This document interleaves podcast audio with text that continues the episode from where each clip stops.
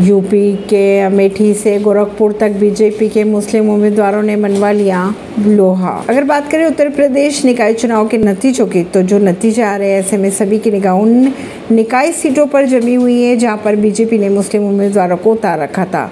BJP ने नगर निगम सीटों से लेकर नगर पंचायत और पार्षद सीटों पर उतार रखा है।